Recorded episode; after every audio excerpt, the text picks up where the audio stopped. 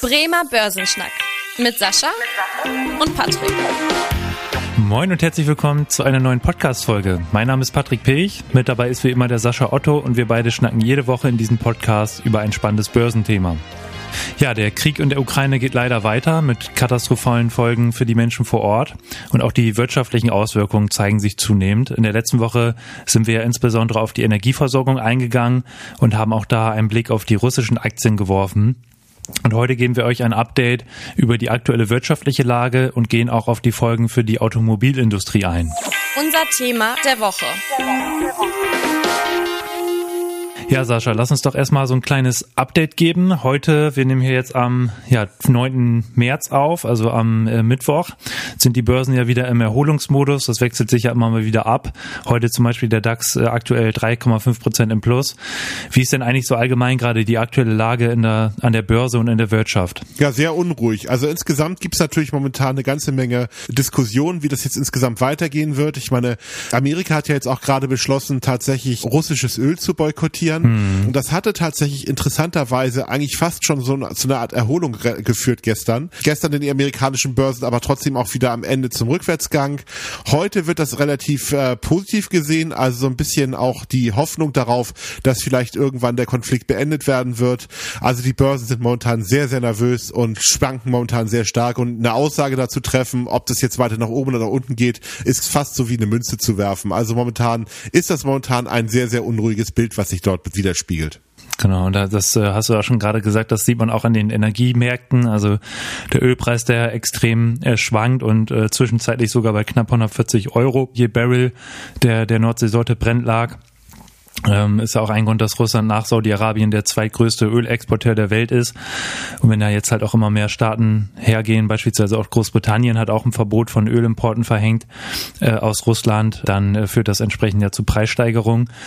Und äh, am Gasmarkt, da, Sascha, da hat man ja gerade am Montag deutliche Ausreißer gesehen. Was war denn da so los? Ja, insgesamt hat Putin ja auch offen damit gedroht, dass er gegebenenfalls den Gashahn auch zudrehen könnte und dass er sich im Recht sehe, über Nord Stream 2 Sanktionen zu verhängen und kein Gas mehr zu liefern. Das hat natürlich auch zu Unruhe geführt und natürlich auch auf der anderen Seite bei uns zu der Diskussion, sollte man jetzt gegebenenfalls ganz auf das russische Gas verzichten. Herr Scholz hat es denn ja erstmal gesagt, nein, das ist momentan in dieser Situation noch nicht möglich, vollständig die Russ das russische Gas abzukoppeln. Aber auch die Europäische Union hat ja schon erste Signale gemacht in Richtung, wir wollen jetzt einen Plan aufbauen, dass wir mittelfristig uns ganz vom russischen Gas lösen wollen. Also am Ende passiert da momentan sehr, sehr viel.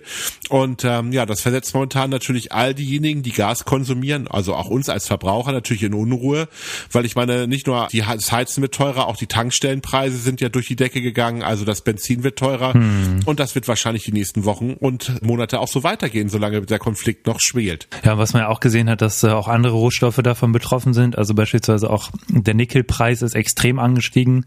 Äh, da wurde sogar äh, zeitweise der Handel an der Londoner Rohstoffbörse ausgesetzt, weil Nickel ja vor allem auch viel aus, aus Russland ähm, importiert wird. Da gibt es ja zum Beispiel auch das Unternehmen Noritz Nickel, die da ähm, viel exportieren in andere Länder. Und Nickel wird ja vor allem so für die, ja, für die Batterien von E-Autos zum Beispiel ähm, benötigt oder auch für die Stahlproduktion. Also da haben wir auch einen extremen Preisanstieg gesehen. Und äh, was man ja auch sehen konnte, dass viele äh, Anleger jetzt in sichere Häfen flüchten, also beispielsweise in, in Gold, was ja immer so als sicher angesehen wird. Da äh, stieg der Goldpreis jetzt auch auf über 2000 US-Dollar je Feinunze. Oder auch Bundesanleihen waren gefragt.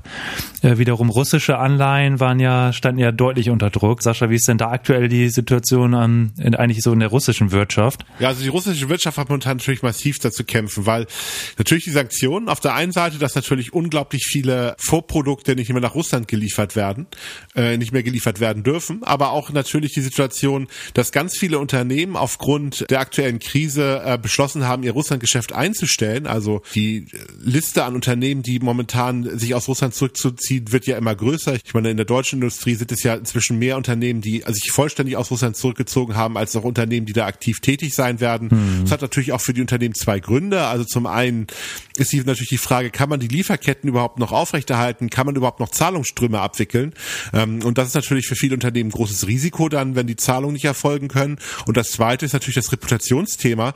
Momentan möchte natürlich kein Unternehmen als Kriegsgewinner gelten, der tatsächlich natürlich dann ähm, weiterhin Geschäfte dort in Russland macht, und so dass viele Unternehmen einfach sagen, zumindest Aktuell stellen wir das ein. Die Frage ist natürlich, ob das ein dauerhafter Stopp sein wird oder ob das jetzt tatsächlich irgendwann, auch wenn die, der Konflikt gelöst wird, dass die Unternehmen ihre äh, Aktivitäten dort wieder aufnehmen werden. Das ist auf jeden Fall ein klarer Einschnitt für die russische Wirtschaft und man merkt auch ein Stück weit, dass so einige Güter dort auch schon knapp werden. Gar keine Frage. Ja, was ja auch immer schwieriger wird für die, ähm, für die russischen Unternehmen oder auch für den russischen Staat, ist, äh, sich zu refinanzieren am Kapitalmarkt. Beispielsweise haben da jetzt auch die Ratingagenturen äh, Fitch hat jetzt nachgezogen, Moody's und S&P äh, haben das schon vorher getan, äh, die das Rating abgesenkt von Russland. Und es ist ja auch immer schwieriger für die für die russischen Unternehmen da irgendwie überhaupt noch über irgendwelche Börsengeschichten ähm, Kapital einzusammeln. Oder auch beispielsweise im Aktienmarkt, weil, ja viele Indexanbieter wie beispielsweise MSCI auch die russischen Titel aus den Indizes schmeißen. Oder auch der Handel an den Börsen teilweise eingestellt ist. Und das auch schon gerade angesprochen, ja, die, die Waren werden knapp, die Inflation auch in Russland nimmt deutlich zu, dazu auch der Währungsverfall und ja, insgesamt, also wir sehen ja auch in, in europäischen Ländern die, den Inflationsanstieg. Jetzt geht da so die Angst vor der Stagflation äh, um, hier in Deutschland oder auch in Europa.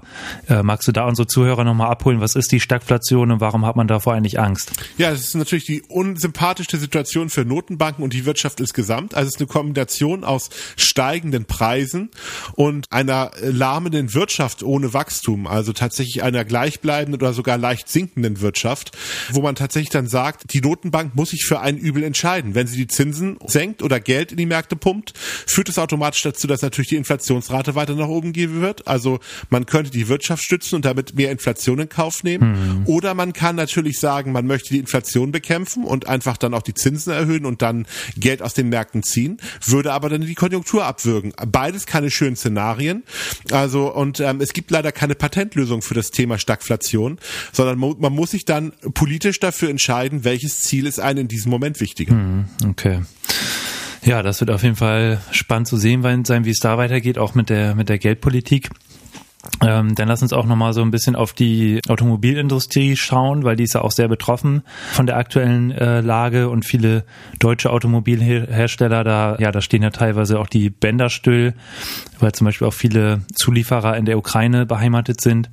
Wie ist denn allgemein gerade so aktuell die Lage in der Automobilindustrie und ja, warum ist gerade der Konflikt, äh, der Krieg da aktuell so, ähm, hat da so eine hohe Bedeutung für die Automobilindustrie? Ja, die Automobilindustrie ist natürlich aus drei verschiedenen Faktoren betroffen, die dann eine ganz entscheidende Rolle spielen. Faktor eins ist natürlich die Produktion. Nicht nur der Nickelpreis ist nach oben gegangen, nicht nur der Ölpreis ist nach oben gegangen, sondern auch zum Beispiel Aluminium oder auch Kupfer, also alles Dinge, die momentan sehr teuer geworden sind. Hm. Und das führt natürlich dazu, dass die Produktion von den Autos teurer wird. So, das ist der erste Faktor, der eine Rolle spielt.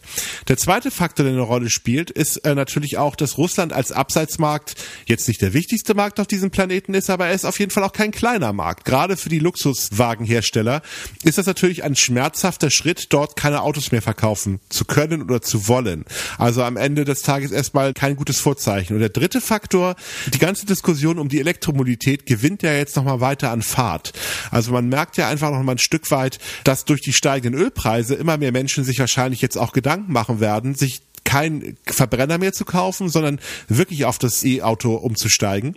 Und ähm, das setzt natürlich auch, wird die Automobilindustrie natürlich auch vor Herausforderungen setzen. Also am Ende erstmal Vorzeichen, mhm. wo die Karten neu gemischt werden. Und das in einer Welt, wo das Fragezeichen immer noch ist, ob vielleicht sogar noch die Konjunktur jetzt vielleicht darunter leiden wird. Also sollten wir jetzt tatsächlich dauerhaft deutlich höhere Energiepreise haben oder deutlich niedrigeres Wirtschaftswachstum durch den Krieg, der dort stattfindet, dann würde das natürlich auch dazu führen, dass die Konsumenten wahrscheinlich nicht mehr unbedingt so gerne investieren wollen oder vielleicht auch gar nicht können, weil nicht mehr so viel Geld dort vorhanden ist. Und das würde natürlich auch die Automobilindustrie betreffen. Also erstmal Vorzeichen, die jetzt nicht dafür sprechen, dass ähm, Automobilindustrie in dieser Konfliktsituation äh, massiv profitieren kann. Ergänzen nochmal dazu, dass äh, ja auch viele äh, Zulieferer gerade in der Westukraine ansässig sind was jetzt gerade den Bereich äh, Kabel, Bäume und Bordnetze angeht. Da beispielsweise Leoni, das Unternehmen dort aktiv sehr, oder auch andere Unternehmen, die diese Produkte herstellen, ähm, weshalb da einfach ein großer Engpass ist und aufgrund dieser geringen Lagerbestände, die auch die europäischen Automobilhersteller haben, ist es halt schwer, da mal eben irgendwie umzusatteln auf andere Länder, wo die Importe denn herkommen sollen. Also nach quasi dieser Chip-Krise, die wir auch im letzten Jahr hatten, haben wir hier jetzt auch den nächsten Engpassfaktor. Ja, das wird dann auch nochmal interessant zu sehen sein, wie sich das weiterentwickelt. Ja, Sascha, dann äh, würde ich sagen, haben wir doch einen ganz guten Abriss gegeben. Ähm, wir halten euch natürlich weiter auf dem Laufenden, wenn es hier irgendwelche neuen Entwicklungen gibt. Und äh, wenn ihr irgendwelche anderen Themenwünsche noch habt, dann gerne eine Mail schreiben an podcast.sparkasse-bremen.de. Dann bauen wir eure Themenwünsche hier mit ein. Und ansonsten äh, gerne auch eine Bewertung dalassen, beispielsweise bei Spotify oder bei Apple Podcasts. Wir haben auch schon gesehen, dass einige bei Spotify jetzt auch aktiv waren. Da ist ja eine neue Bewertungsfunktion eingeführt worden. Da freuen wir uns sehr drüber, wenn ihr da uns ein Feedback da lasst. Und ansonsten freuen wir uns, wenn ihr in der nächsten Woche wieder einschaltet. Mein Name ist Patrick Pech. Bis dahin. Tschüss. Tschüss. Vielen Dank fürs Interesse. Das war der Bremer Börsenschnack, ein Podcast mit Sascha und Patrick. Noch ein kurzer Hinweis und an dieser Stelle liebe Grüße aus der Rechtsabteilung. Die gesprochenen Inhalte bilden die persönliche Meinung der handelnden Person, also in den meisten Fällen von Sascha und mir wieder. Sie stellen also keine Handlungsempfehlung zum Erwerb oder zur Veräußerung der genannten Wertpapiere oder anderer Finanzinstrumente der genannten Emittenten dar. Bei Fragen wende dich gerne an deinen Berater.